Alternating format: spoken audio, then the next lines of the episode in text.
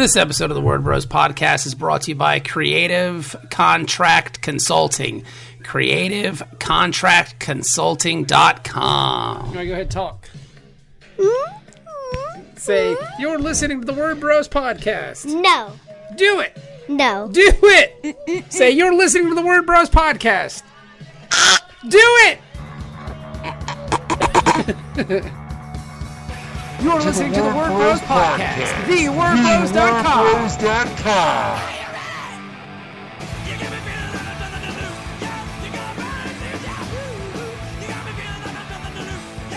Welcome to another fine podcast adventure with your two podcast hosts. I'm Kevin. I'm Bob. Who who do we have on this week, Kevin? Who's our very special guest? It is Pat Shand on the Word Bros podcast today. And He is- Pat Shand be dropping the hotness on the podcast. He's got that new Kickstarter out for Destiny New York Volume 5. There are five volumes of this thing, and you can get all five of them right now on Kickstarter. We're very excited to talk to, to Mr. Pat Shand because you know what, man? There's a lot of people I like in comics, and Pat is damn near at the top of that list. He he damn he damn near is. So why don't we get to talking to Pat instead of talking to each other? Well said.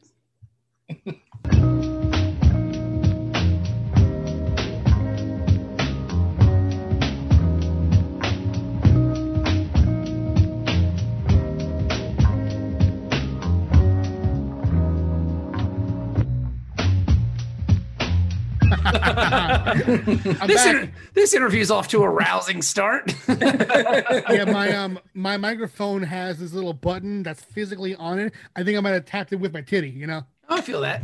It happens sometimes. You be titty tapping. So, Pat, you have your Kickstarter now. Destiny New York Volume 5 is on Kickstarter right now. I feel like doing this about your Kickstarter is kind of silly because you funded it in one day, you son of a bitch. Yeah, well, dude, I I, I need more, you know. I, I definitely Yeah. need more. Um yeah, the thing about kickstartering kickstarting these books is that Destiny New York is a thick boy, you know. Yeah, Uh, yeah, yeah, yeah. and I ask for the same amount pretty much for smaller books just because I desperately want Destiny New York to keep going. So my thought is always that I need this amount, and if I will need more, so I'll, I'll put into it if I can get it. So thankfully, we are getting it. So there That's we go. awesome. Yeah. Yeah. dude. I'm so happy for you, man, because you're one of my favorite dudes in comics. You're one of my favorite dudes just in general. I Oh, love your. thanks, man. Oh, you're you're a good guy. You You're a already talented- know that. Yeah, you know you're- that you're one of our favorites. You're a talented dude. You're fun to talk to. You're just like I could just BS with you just for no reason. It's fucking great, man. So yeah, when I saw that you were funded already, I was so happy for you, man. So I was very surprised. Um, yeah, no just shit, right? pretty intense first. I mean, it's uh, th- this is campaign 20 for me, and this is the biggest first day I've ever had by a huge margin. Twenty. Yeah. Yeah. Twenty. You've done twenty. 20 Kickstarters? Yeah, I Wow. do. Yeah, yeah, yeah. Now, now, Destiny New York. This is volume five of Destiny New York, and that book has just existed on Kickstarter. Like that's how the whole vol. That's how every volume has been made is through Kickstarter. Yeah, I um That's first- awesome. Yeah, first ever Kickstarter that I did was volume 1 back in 2016. This is the 5th anniversary. And I'll probably do um some kind of small campaign for our 5th anniversary this year. It's going to be in September. I'm thinking about maybe doing a small art book, you know. Oh, that's Um, cool. Yeah, yeah. So just to celebrate that because it, it's been, you know, that one showed me that I can kind of take my career into my own hands and do my own thing. Um, yeah, it, it changed everything for me. Now, because before you started doing Destiny New York, just a bit of history about your career, you Yeah. had worked for Zenescope for a really long time, right? Yeah, for years. Um, for years, and I was like, I, I was known for a long time as the Zenescope guy. And that's- really? Yeah, because I um I got that gig as staff writer really soon into my career. I had written for um IDW, I wrote Angel, and then I did a few scattered gigs for Zenescope. At the same time, I was writing for Big Dog Ink. and you know doing prose stuff. And then um the summer after I got my first gig, this is back in 2012. I um, signed on to write Robin Hood for Zenescope. Okay. And after I wrote issue one, um, I was asked to be a staff writer full time. That's um, cool. Yeah, so that was really really early in my career. So I hadn't really established myself as like Pat Shand as far as my own creations. And yeah, even then, all of my creator owned pitches, everything, uh, Zenescope had the right of first refusal to, to, to, to everything, you know? Okay. Um, so anything that I would do would go through them. So I was seen for so long, you know, as like a voice of Zenescope. So doing this really helped me find my own voice and um, you know make my own way in comics.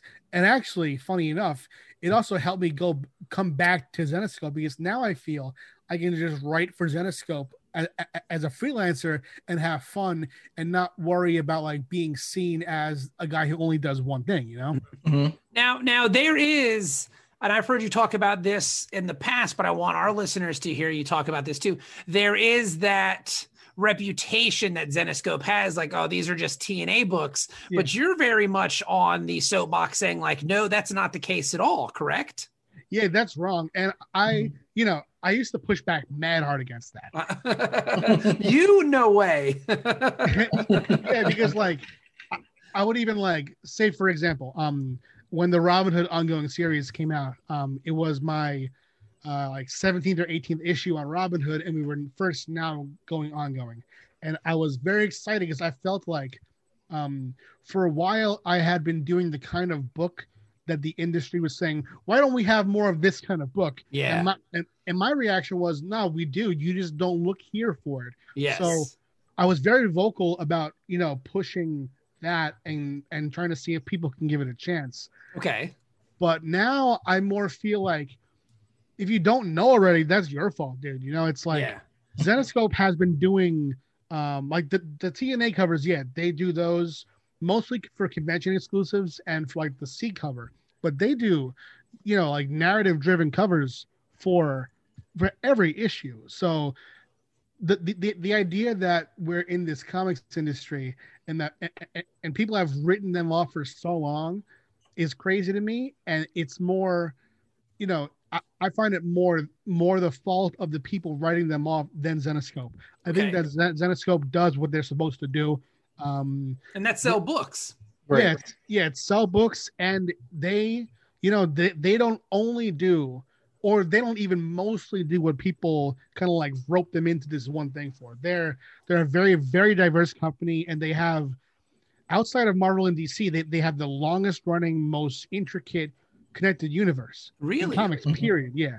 Yeah. They almost every uh, comic ties into this connected universe, the Grimm universe. Um, they, they've had multiple titles go for over 75 issues. It's um yeah, they, they are what many people in the traditional comics comics industry don't don't think they are. Okay. And, and, if they gave those books a chance, they'd be very surprised. Because the the the perception is it's just tits and ass, like that's all it is. Yeah, yeah, yeah, yeah. And and it's good that you that you're helping to like uh destroy some of those uh disillusions people may have about Zenescope because I won't lie and say that I thought until you said that I kind of was like, oh, those books are TNA books, like that's what the thing is. Yeah. But but it's like you said on me because I didn't look any further than that. I just said, oh well, that's what that is. Yeah, so. yeah, and two, you know, if you um even if you get a cover that has the element, and again, like I'd say not not, not even most do, but just the the interior art is nothing like that. You know, it's just yeah. It's, they tell horror stories. They they do superhero stuff. Um, it's just yeah, it's a very very diverse slate. It's interesting. So, so you got your start there, and then you started. You said you found your own voice in 2016, and Destiny New York was the first kind of uh, it was the first thing that you felt that was really yours that you could use your voice. Tell the listeners because you're in volume five now so explain yeah. to the people what the world of destiny new york is. All right so destiny new york it is um it's an ongoing comic book series about a girl who had a prophecy made about her when she was young. She completes her destiny when she's just 13 and now she's in her early 30s trying to find life after destiny um, it's a romance that's set in a world uh, where magic is a real and normal part of life. Uh, she falls in love with um, someone who is the last surviving member of, of a mystical crime family, and um, and yeah, from that point on, we meet all the different characters of the world. We um uh spend time with them, and I, I like to think of it as sort of like uh, Strangers in Paradise meets Harry Potter meets The Sopranos. Okay, that's a That's a good description, man. That's a lot of good things that people like there, Pat Shand. No wonder why you're funded in one day, Mister Strangers in Paradise, Sopranos, fucking Harry Potter. That's amazing. I do what I do, you know. Look at look at look, look, look, look at Ginger Nas just spitting the truth. Like, bitch, what you expect me to do? I'm hot, son. You know what's funny though is um I it doesn't come natural to me to to speak in those marketing terms. You know, Yeah, like um the reason that I could do it more easily here now is just like we're like talking and shooting the shit. Po- podcasts, I, I find that I'm much more comfortable. But dude, when I'm doing the Kickstarter videos, the shit that I just said, it would take me like 45 minutes to get a good take of that because it just I hate that, it. That's so nice to hear though because i feel like as a as a creative team kevin and i can bullshit until the cows come home like we literally can if you ask us about our idea we'll poke and prod and we'll tell you exactly what it is but you put me in front of a computer and you have me write a it's like this and that i just can't do it like i just can't it's just it's a really difficult skill and the guys and gals that can i feel like it's they have a different skill set that I have. It's almost like writing a pitch document or writing things of that nature. It's like a sales document almost. It- It is. And also there's this. I'm not sure if this is like a mean thing to say, but I mean it. Oh shit! Should I Like- dump? I'm, I'm getting ready to dump out of the Twitch feed. Just give me a minute. All right, go, go ahead. You good? You look You know, like a th- mad scientist. No one will recognize you, bro. you look like you just brought a creature to life in the back room. You're good. Did there, look like there Helen some- Bonham Carter. There are some creators that market in that way so much. I see them more as a marketer than an artist. I can that Okay. makes sense. I can see That that. makes sense. Yeah. And I I don't want one, I don't want to come off that way. Two, I feel like when you lean a bit too hard into that aspect, it becomes less helpful, you know? Yeah. Um, so yeah, I try to like, I think that things like this help more. Um, the comics industry hasn't really, you know, I, I feel like we're always like 10 years behind the rest of pop culture. We haven't, as, as an industry, really embraced podcasts as much as other entertainment i- industries go. So I find myself more comfortable doing things like this. So I think that I'm going to be sitting fucking pretty in about 10 years. Well, well, after the comics industry catches up, you know. yeah. Um, but yeah, as far as like the old school marketing things go, I I struggle. I, I do. Well, it's it's it's a hard skill to have. Like uh, Kevin, go ahead. I'm sorry. No, you're good. I, I think it's. I find it hard to believe though, because like like Bob said, your Kickstarter funded in a day, and like so you obviously have figured out how to market the thing. But are you saying that that took time, or are you saying like it just it just came to you one day, like out of the blue? Uh, yeah, it, it, it it took time for sure because I feel like in some ways, you know, the p- p- part of the reason that this did so well is because when when the campaign launches, I've already been sending updates to multiple campaigns. People Yeah. people know what's coming. Yeah. Uh, As soon as I started, I had a pre-written message that I, I sent to people who had just backed Volume Four last year. You know, um, uh, one thing that changed this year, which I think that might be responsible for uh, for why this campaign is doing better than the last campaign, Volume Four, is that um, there was less of a gap between uh, people getting Volume Four and this launching. Generally, I I didn't plan Kickstarters around um, you know that pattern. Get the book, launch the next Kickstarter what I would do is, you, you know, Bob, I think that you mentioned this before, or it could have been you, Kevin, that you you, you received a, a a package from me, and in the package you had a card with the date for the next Kickstarter. That was the that was the coolest It's, thing I've it's ever Bob. Yeah, he loved it. So yeah, that that I would always do. Um, but what I did not do was plan the Kickstarter so far in advance that I'd be able to launch it at the time that people had just gotten their books. Mhm. Because, you know, one thing that we don't discuss as Kickstarter uh, creators is how how much of an estimation the uh, delivery date is, because we are beholden to printers. Mhm. Printers, not only printers but printers, freights. We're, we're beholden to. Um, I mean, right now, ship Postage, getting the ship postage, getting yeah. stuck in the Suez Canal, like that Yeah. can bug up your Kickstarter. You know, all that kind of stuff. Like right now, uh, Cherry Gilbert Necromancer is in the country, but it's in customs. And dude, I would love to be able to send that book while this is currently up. Because if it is, mwah, that means that people got volume four about half a month ago. yeah. And then about two weeks from now, they'll get that book. That would be crazy for marketing, you know? yeah.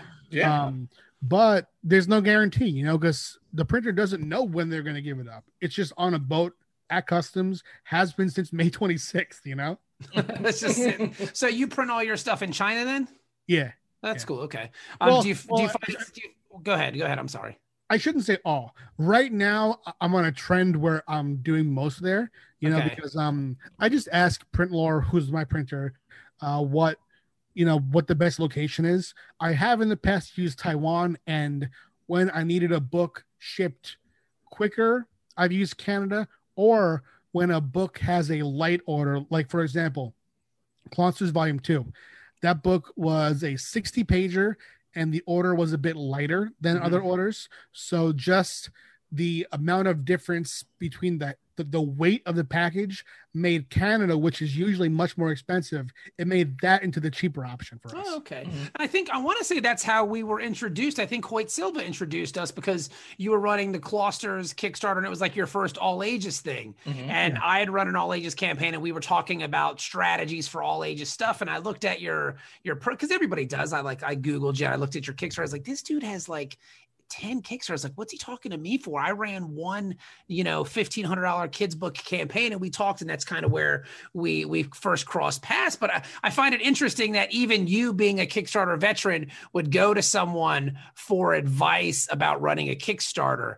Now, if I'm a new creator and I've never run a Kickstarter before, and I come to you, say, Hey, Pat Shand, I see you're having all this success on Kickstarter. Give me one piece of advice for me as a new creator on Kickstarter. You know, Pat's got more than Yeah. one piece of advice. I just want one. The baby just no, but he got to give you more than He's not one. gonna give us all the secrets, and I ain't expecting that. You know, a magician ain't gonna tell you how he does the tricks. You know what I'm saying? Like that's not that's not the business. Well, uh, I will say this. Um, my answer this year will change to my answer next year. Because what happens with what, what I've done, like for example, in the past, like say five years ago, the uh the the message that I would get most commonly has changed over the, the course of my career. At first, the message was, "How did you get Angel? How can I get that?" And then it, it became, "Oh, you work for Zenescope. Can you get me a job there?" And then it became, "Oh, you um uh wrote these Marvel novels. Can you hook me up?" And the answer is absolutely not. You know, um, like, that that's always so strange to me. Like I've done four Marvel novels. Don't you think I want to do more instead of a stranger? You know, um, and then now the most common thing that I get asked has changed from get me the gigs that you're having already, so you have less and I have more, or etc. And then it has now changed to um, Kickstarter Kickstarter advice. Um, so my main advice this year is is that you must study other campaigns, successful campaigns, and ones that don't fund, and learn from that. Base your rewards on what you see people buying. You can tell on the page which rewards, even on, good campaigns that worked very well. You can see which people backed rewards at higher levels. You know, you can see what brought people out yeah. And you can see how there are certain creators who are able to market in such a way. Brian Pulido. Brian Pulido has been able to make people want every item associated with what he does, no matter what it is. It blew my mind when I saw him as a stretch goal. This this dude did a Lady Death balloon this shit was a red balloon with the Lady Death logo on there. And I was like, wow, this man is a marketing genius because people people want that. Like what? Like they get the book and they bring it home.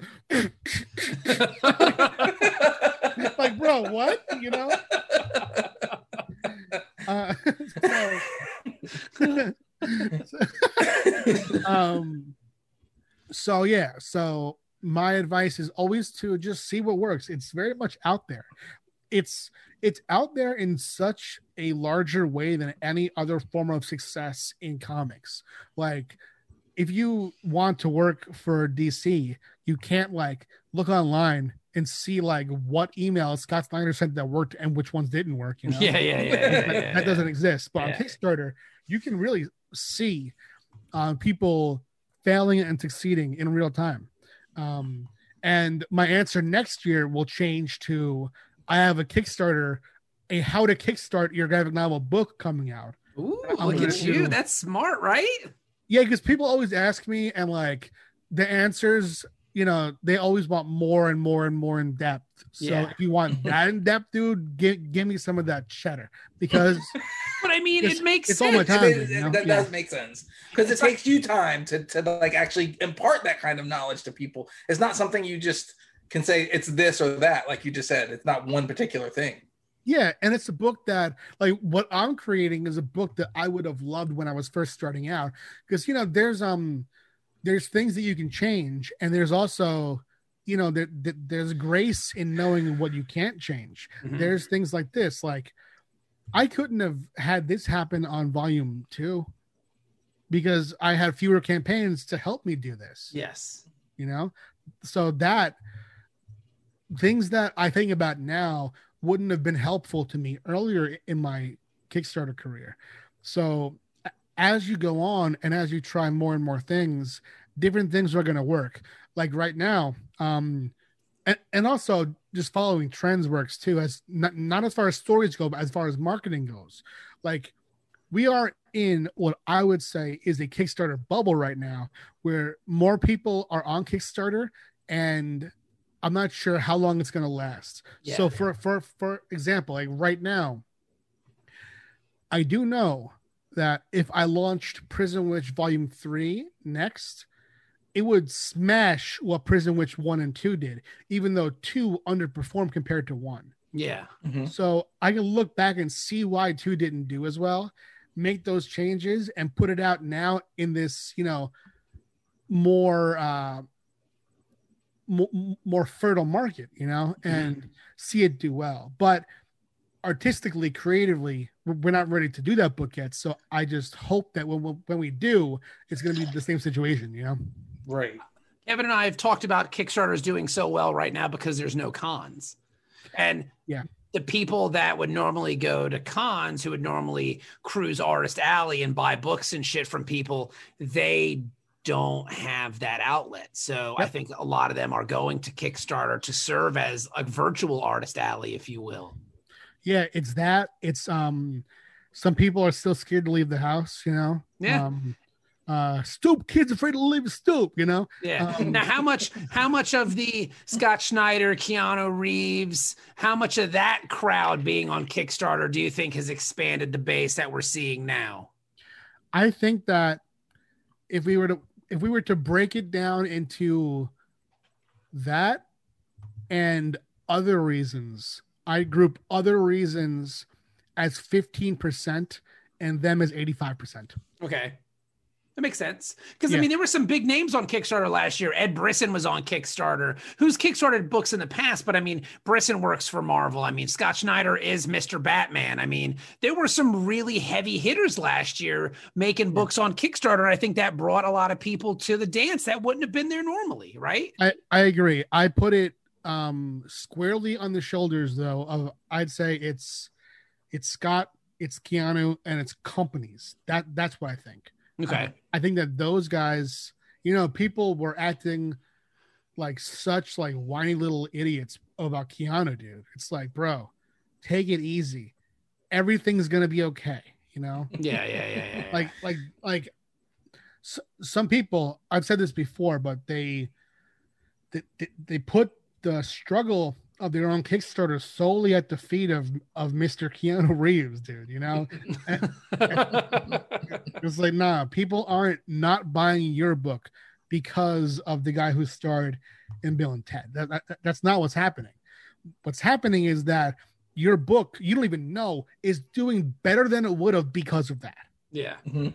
And maybe the book just wasn't that good of an idea to make. I don't know, you know. but that's that's a hard truth to kind of wake up to and live with and it's always easier to blame someone else than it is to just be like well maybe my shit's whack Yeah, like maybe, like maybe don't do a book that looks like every other book in the comic shop. You know, you know, bro. You know. but you seem to have carved out a nice little niche for yourself like doing these i don't want to call them like like soap opera romance books but i mean is it okay to call them that or is that kind of cheapening what you're doing No, no. I, I think that you know definitely romance, and because- there's like, you know, we just uh, we we as like Americans have have a sort of negative definition of soap, but what that really is is just an ongoing, continuing narrative. You Mhm. know, yes exactly and that is that's the truth of what I do. What what you said is literally what I do in Destiny New York, and in some ways, Prison Witch. Prison Witch is a bit more of like a bit more of a thriller aspect to it, you know. Um, but yeah, certainly for Destiny New York and and some of the spin-offs. Um, but yeah, I also that isn't like all I want to do. I want to um that's what I think has done the best for me. But there's other things I want to try too. Like um I have a crime horror book coming out later on this year that's gonna like, you know, it, it's gonna be a test and it's gonna be very different from what I've done so far. But I'm interested. I'm interested to see how how many people are ready for that from me. Because like I don't, you know, um, pa- part of the reason that such so much of what I do on Kickstarter can be grouped together is because I'm building a universe. So with Gangster Ass Barista, even though that's a crime com- comedy book, Smoke Weed See the Future, that that's a comedy book. Um, Cherry Gilbert Necromancer is fantasy horror. Um, but they have elements of Destiny New York because they're all in the same universe as Destiny New York, New York, you know? yeah Um, so w- when I break off from that, it's going to be something that is, you know, it's going to be a trial for me to see if people want that. So when it comes to writing uh, something that's uh, romance or genre specific, because you've done all kinds of work across the board, you Yeah. said you know the Zenescope, Angel, like, Yeah.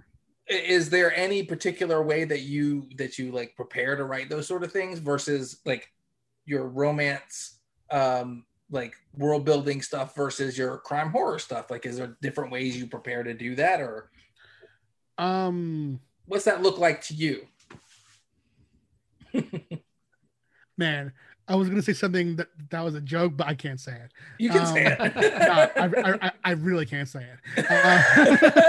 Uh, yeah, it was a joke about how how I write uh, thirsty, which I can't say. but but all right, so um, Destiny New York. Um, I I guess I just like.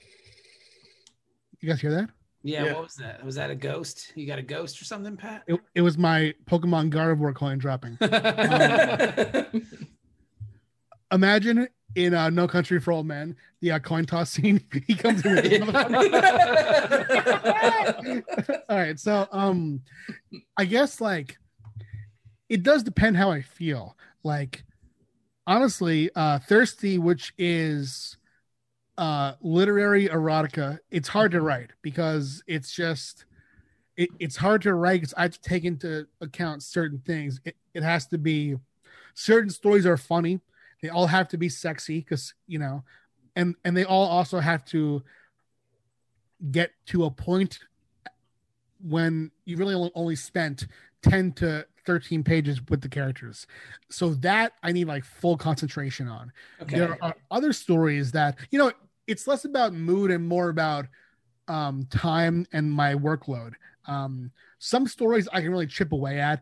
Destiny new york i like to do in in big chunks because you know it's a bit of an emotional ride. Yeah. and um and i think a lot about it beforehand.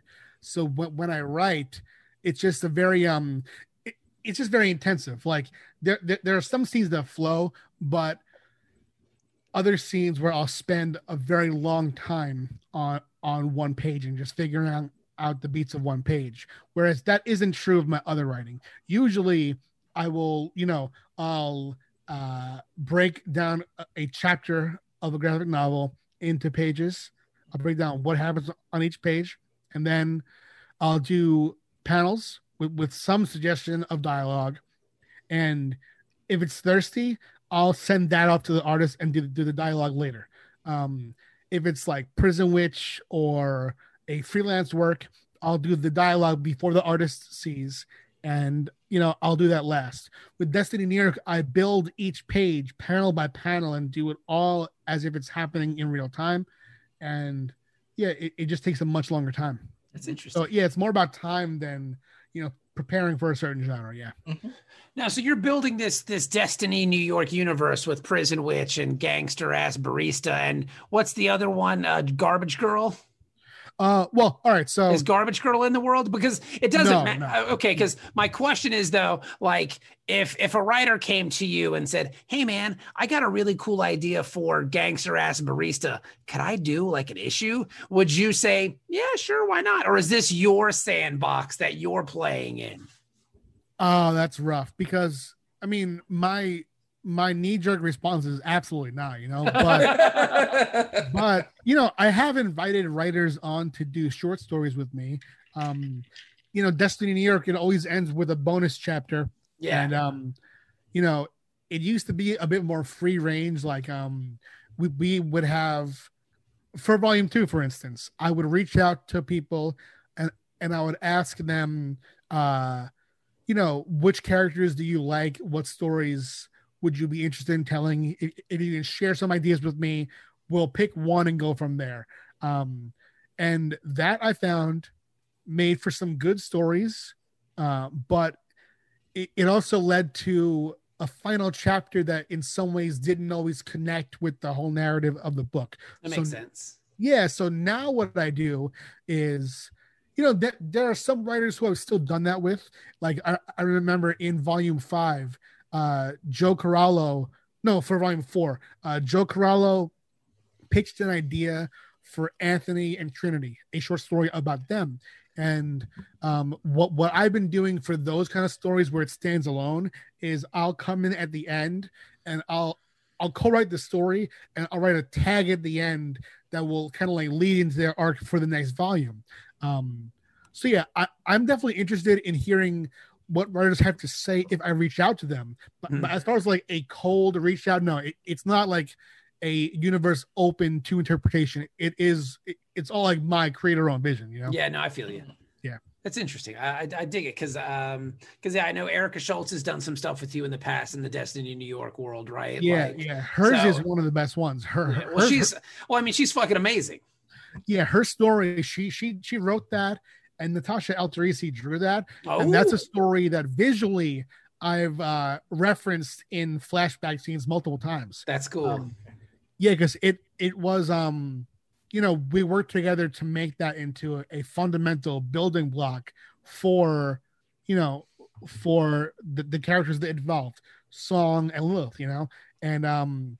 Oh, I I do want to say though, just just you know, this might be pedantic, but but just so no one who reads it gets confused, uh, Prison Witch is, is a separate universe though. Okay. Just Okay. just just because the the magic functions di- differently there, you know. Okay, that makes sense. I'm down with that. Yeah. And uh, so yeah, so you've got that. You just finished because I mean the way you're rolling these things out because you just finished with Smoke Weed See the Future because you launched that 420.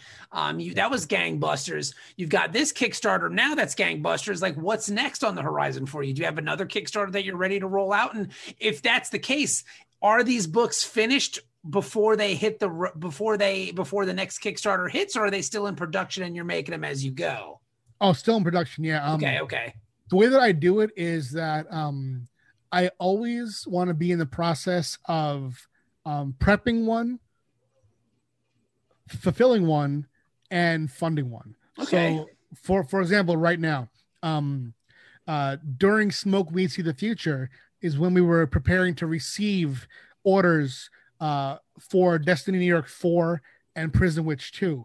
Once Smoke Weed See the Future ended, we shifted our full focus to mailing those copies out. Once those were out, we we began this. Okay. Once the, this is going, hopefully we'll be sending Cherry Gilbert, and then once Cherry Gilbert is sent, I'll send Thirsty and Vampire Emmy to print, and then so on and so on and so on. That's so crazy. people will always be getting something from us and always have a new thing to back from us. That's awesome. It's a super way to do that. Yeah. Well, I mean, you're just keeping the line rolling. Now, does this this initial? I'll ask you that later because I'll that's I don't think that's anybody's business. But yeah, man. I mean, Wait, wait, hold on, no, no, no, no. It's it's it's. I'll, I'll ask later. It's not a big deal. Okay, okay. Um, but it's just I- it's impressive to me just to listen to because I mean, running a Kickstarter is is is overwhelming and just and pressure. But if you're running one every three months and you're continuing to build your audience, there's a lot less pressure on that because you're just like, fuck it, this thing's gonna fund, right? Uh, you know, you can I, say it. Come on. sometimes, yeah. Um, sometimes, like for example, uh, Smoke Weed See the Future, right? We had You had to know Uh, that was gonna fund. I mean, you that's had one to. that we knew for sure. yeah. Like we had uh Jenn St-Onge cover and interiors, and we had Yi Yi Shan Li interiors. That, you know, Yeah. that plus the concept, plus it having the fan base of Destiny already, no brainer, you know. Mm. Um, volume five. I mean, I would have been shocked if it didn't fund, but I will say this though, this might surprise people. Um, when I went to launch the, the campaign, I felt an itch to change the goal from 15 to 13.5. Okay. okay. And I thought, nah, fuck it, 13 is a bad number. And then I launched it. So in the last moment, even though I funded, I mean, not just if you count the spinoffs, it's half of what I've kickstarted. Yeah. All Destiny. So even then, I do think like, what if it doesn't fucking fund, dude? Like that would be crazy, you know? Yeah. Well, then the Well, other yeah. question, the other thing is, you don't have like a team of people that are helping you get the Kickstarters together. So that's why it's super impressive what Bob said. Like, I think people need to understand it's just you and your and your wife Amy that that put all this stuff together and ship it out and do all that stuff, right? You guys do all Yeah. that work. Yeah, If that's crazy. It's us, but we also do have Shannon Lee, uh, who who is the editor. The the Mhm. one thing that's been kind of rough with um with the the pandemic is that Shannon hasn't really been able to come over, you know. Yeah. Um, but now uh we're all, you know, I get my second dose tomorrow. Nice. Nice. yeah. What team are you on, dude? You Pfizer or uh or Johnson and Johnson Moderna? Where are you at? I'm I'm Pfizing it up, dude. Yeah, me too, son. Uh, my wife had a really bad reaction to the second one. I just breezed right through it, no problem. Stephanie, Stephanie was in bed for like a day afterwards. So I'm, just I'm worried. Yeah, yeah. But again, I, I was fine. Like I got the shot. I sat here and did a video conference with some agent dude that Kevin hooked me up with, and it was it was straight. Like I was great, but Stephanie was not great, which I felt really bad for. So Yeah, you know, I um I was worried and like I wish that I could be one of those people who like, you know, dude, I saw people on Twitter.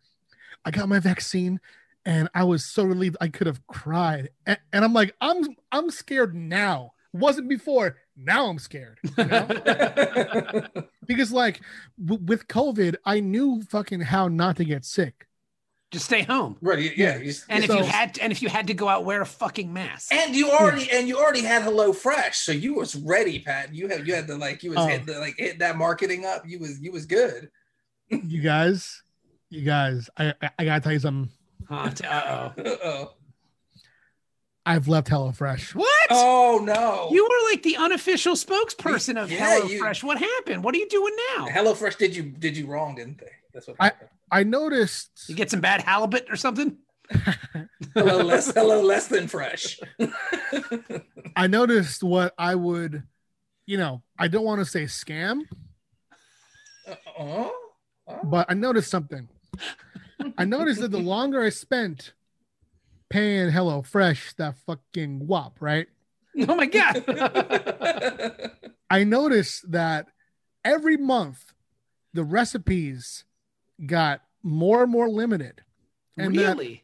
yeah, I was receiving like you know, for for those who aren't initiated, when you sign up for HelloFresh, they give you a selection of meals every week, and you can pick.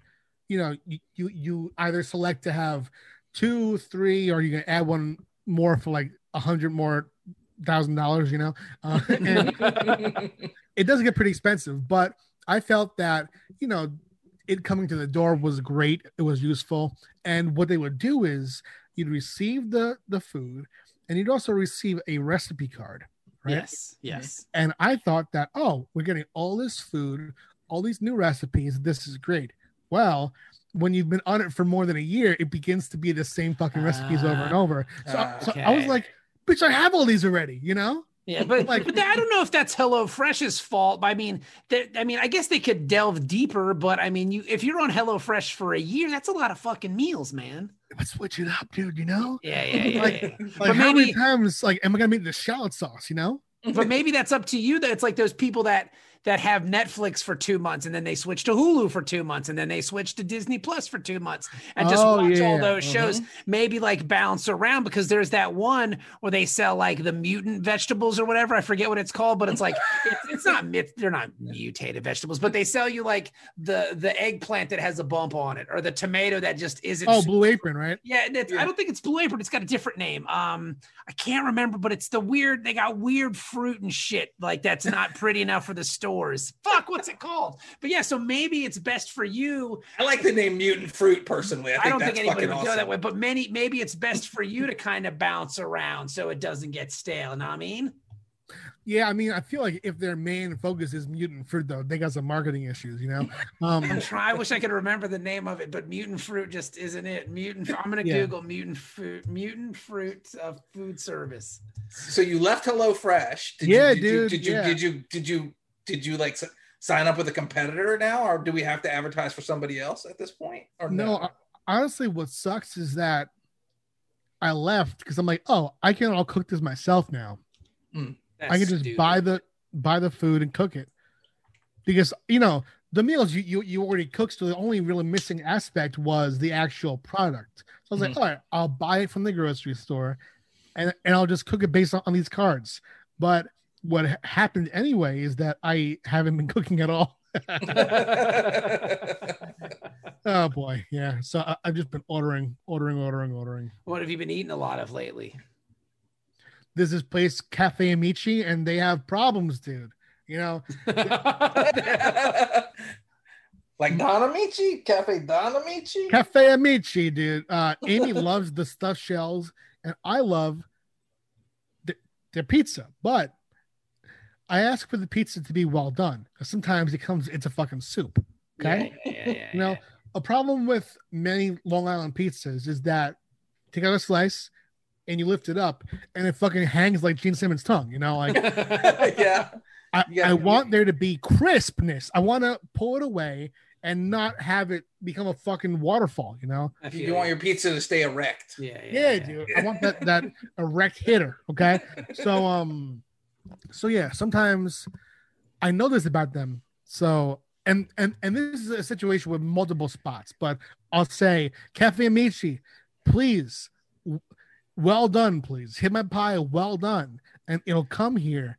And you know, th- there's a little bit of caramelization on the cheese, but you fucking pick that hitter up, doughy is a bitch, dude. Horrible.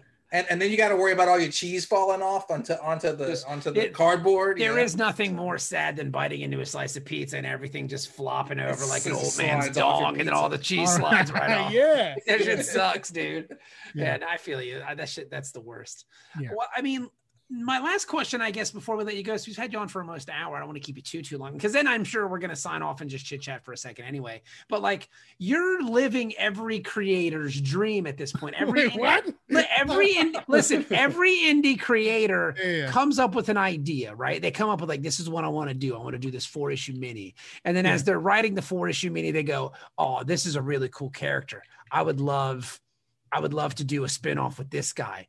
That's essentially what you have done. That's essentially what you've created. So, I mean, like, when does it when do you feel like you've really hit it with a secondary character where it deserves its own spin-off book if you will you know that's very interesting that you say that um i man it's it's nice to hear you say that that i'm living an indie creator's dream because you know it, it's always those kind of things where we you know we live in our own heads um, I have never thought of it that way. I've always thought that, you know, if the industry gave me more of a chance, that I'd be able to really fly and to do, you know, bigger and better things. Um, but what what I have done is take what I can do, you know, and put it in my own hands and make my career that way. Um, so yeah, no, that's nice to hear. One and the answer, as far as you know, when I notice that a supporting character is ready, it's um magic touch, man. no, um, no, no. like how you just said that so smooth. magic. Uh, I can't explain it. It's just magic. You know, it comes down to so many different strange things. Um, it's just a uh a few events kind of like all firing at, at different times and just coming coming together. Like for example, our first one, Gangster Ass Barista, um, in volume one, uh, Manuel Preitano he drew this bar scene where Arvid, who is working for Song Aberdeen, he comes into the bar and he confronts Lilith, and he's backed up by this gang of motorcycle girls and one of them, Manuel drew with these glasses, these big sunglasses, and a tattoo. And for some reason, she stood out to me. So in the next chapter, what I did was I, uh, the opening scene is just this like sort of like foreboding scene where we hint at what's going on with Arvid and Song. And um, I wanted like a light moment there. So my thought was to have the character that Manuel drew, I named her Trinity and I had her uh, ask if Arvid could set up her to have direct deposit. You know, mm-hmm. um, j- just as like one off like funny cr- criminal joke. You know, um, because she doesn't want to be seen around banks. Um, and I I gave her an accent. I, I thought it'd be funny to have this character who was um who grew up like kind of like being carted around everywhere. Like she has, you know, she was born in Ireland, went to Germany, and then spent her teens in Queens. So she has this super unique and weird accent. Um, and then I liked her. Oh, Chi Chi's here. hey, what's up, kitty cat? My baby, you know. Um, so uh, th- don't show all that, you know. Um, all right, so uh, yeah, I just began to really enjoy writing Trinity, and I wanted her to, you know, be pulled closer to the main cast. So I I just began to like tell myself jokes like, how funny would it be if she got a job at, at Logan's coffee shop? And then I was like, do, do I call the chapter gangster ass barista? You know, and and I did.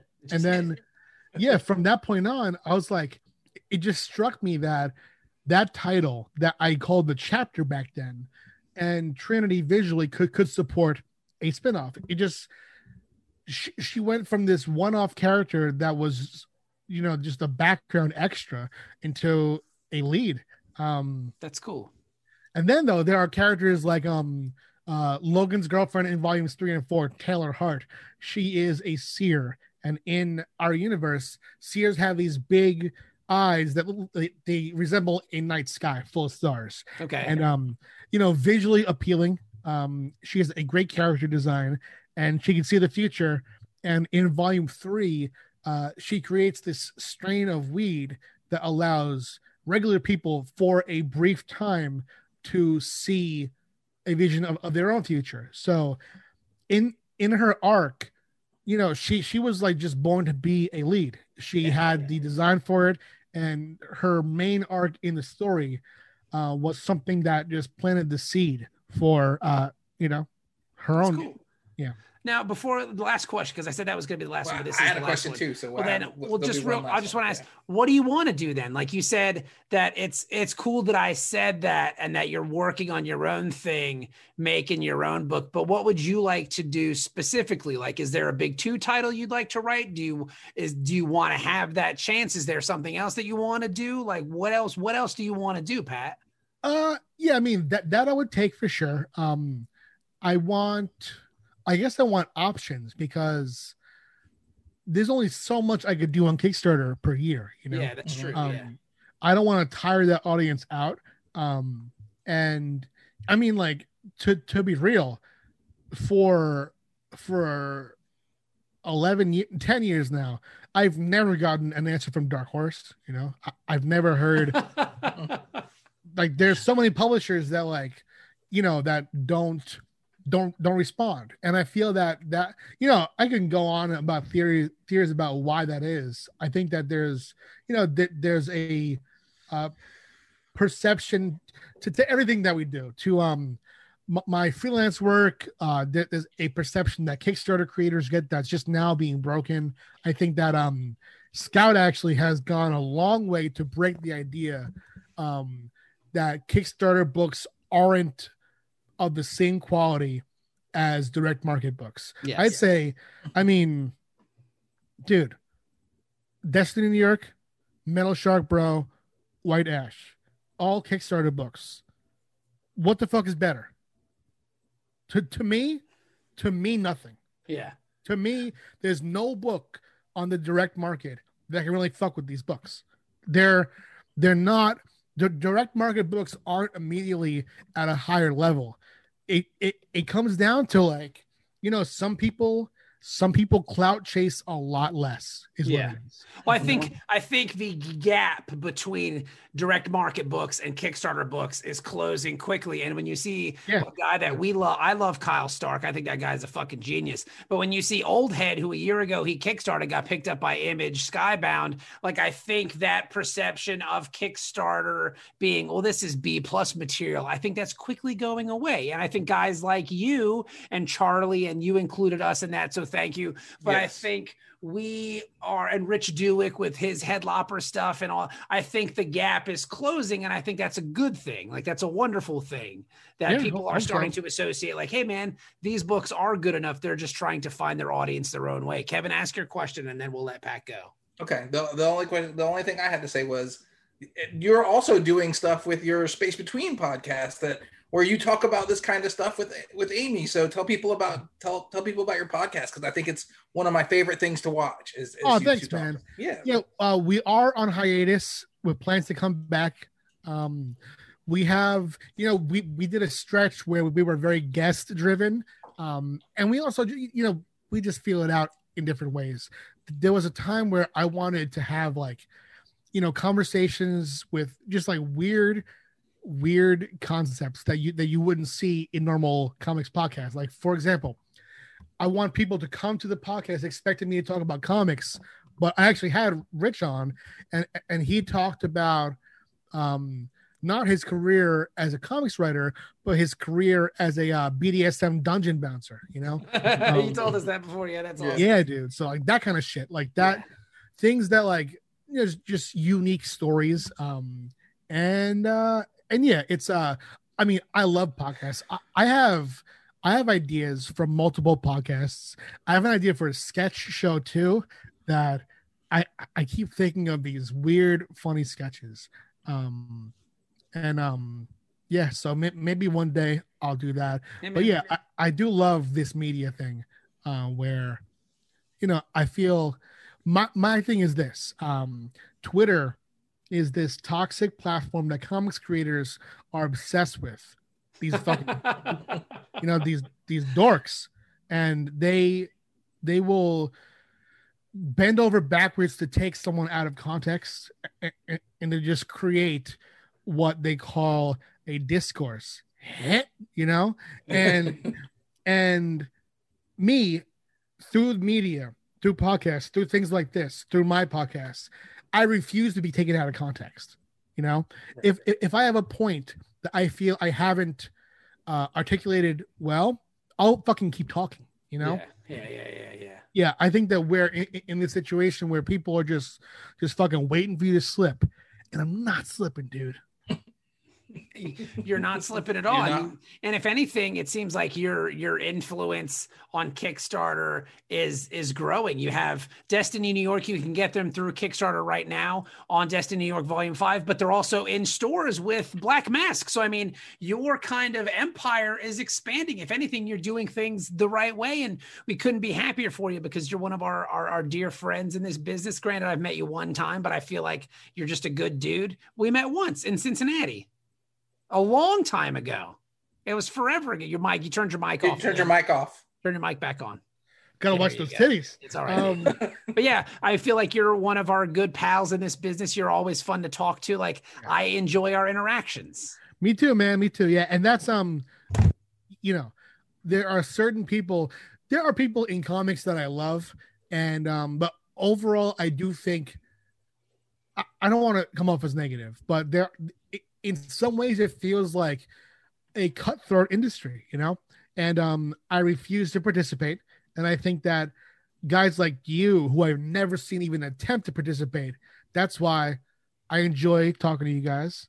That's why I fuck with you guys. Yeah. And just just check out this this uh Victini coin as well, you know. But I think, I, but I think part of that too is we all get it because it's not. I said it last night. I'll say it again. A rising tide raises all ships. Like we're not. I think that yeah. I'm not in mm-hmm. competition with you. You do something very different than what we do, but we're on the same platform. And if we can help each other out and grow our audience, let's do it. Like, Yeah. why, why, why take yourself too seriously? Why, why, why create a static where none needs to be? Like, let's just all make books and let's have a good time. Or diminish Yeah. comics to the point to where we're quote unquote competing for jobs. I think that that's silly as well. Comics is Yeah. huge and and it's bigger than all of us who make them. Yeah. So for for someone to be like, oh, we're competing for the same piece of pie is fucking ludicrous.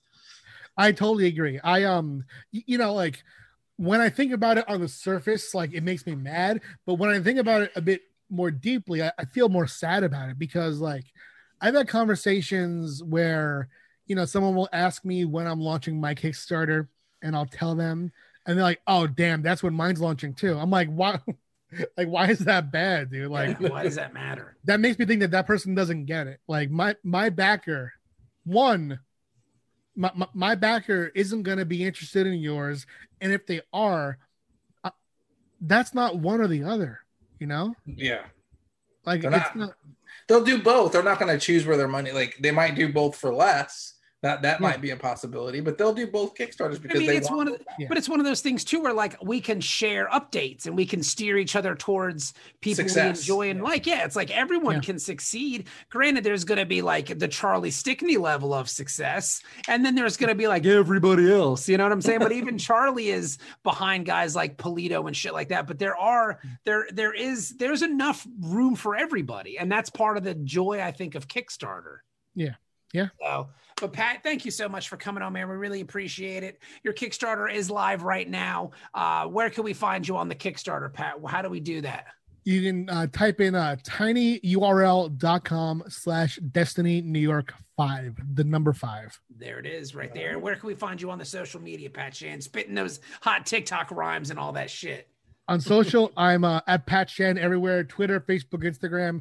And if you go to my bio on Twitter, you'll see the link for Destiny New York. There you go. Yeah. Can't get any better than that, Pat. It's always a pleasure. Say hello to Amy for me because we haven't seen her. I hope she's doing well, and uh, and we'll talk to you soon, buddy. Sounds good. Stop stream. Nice.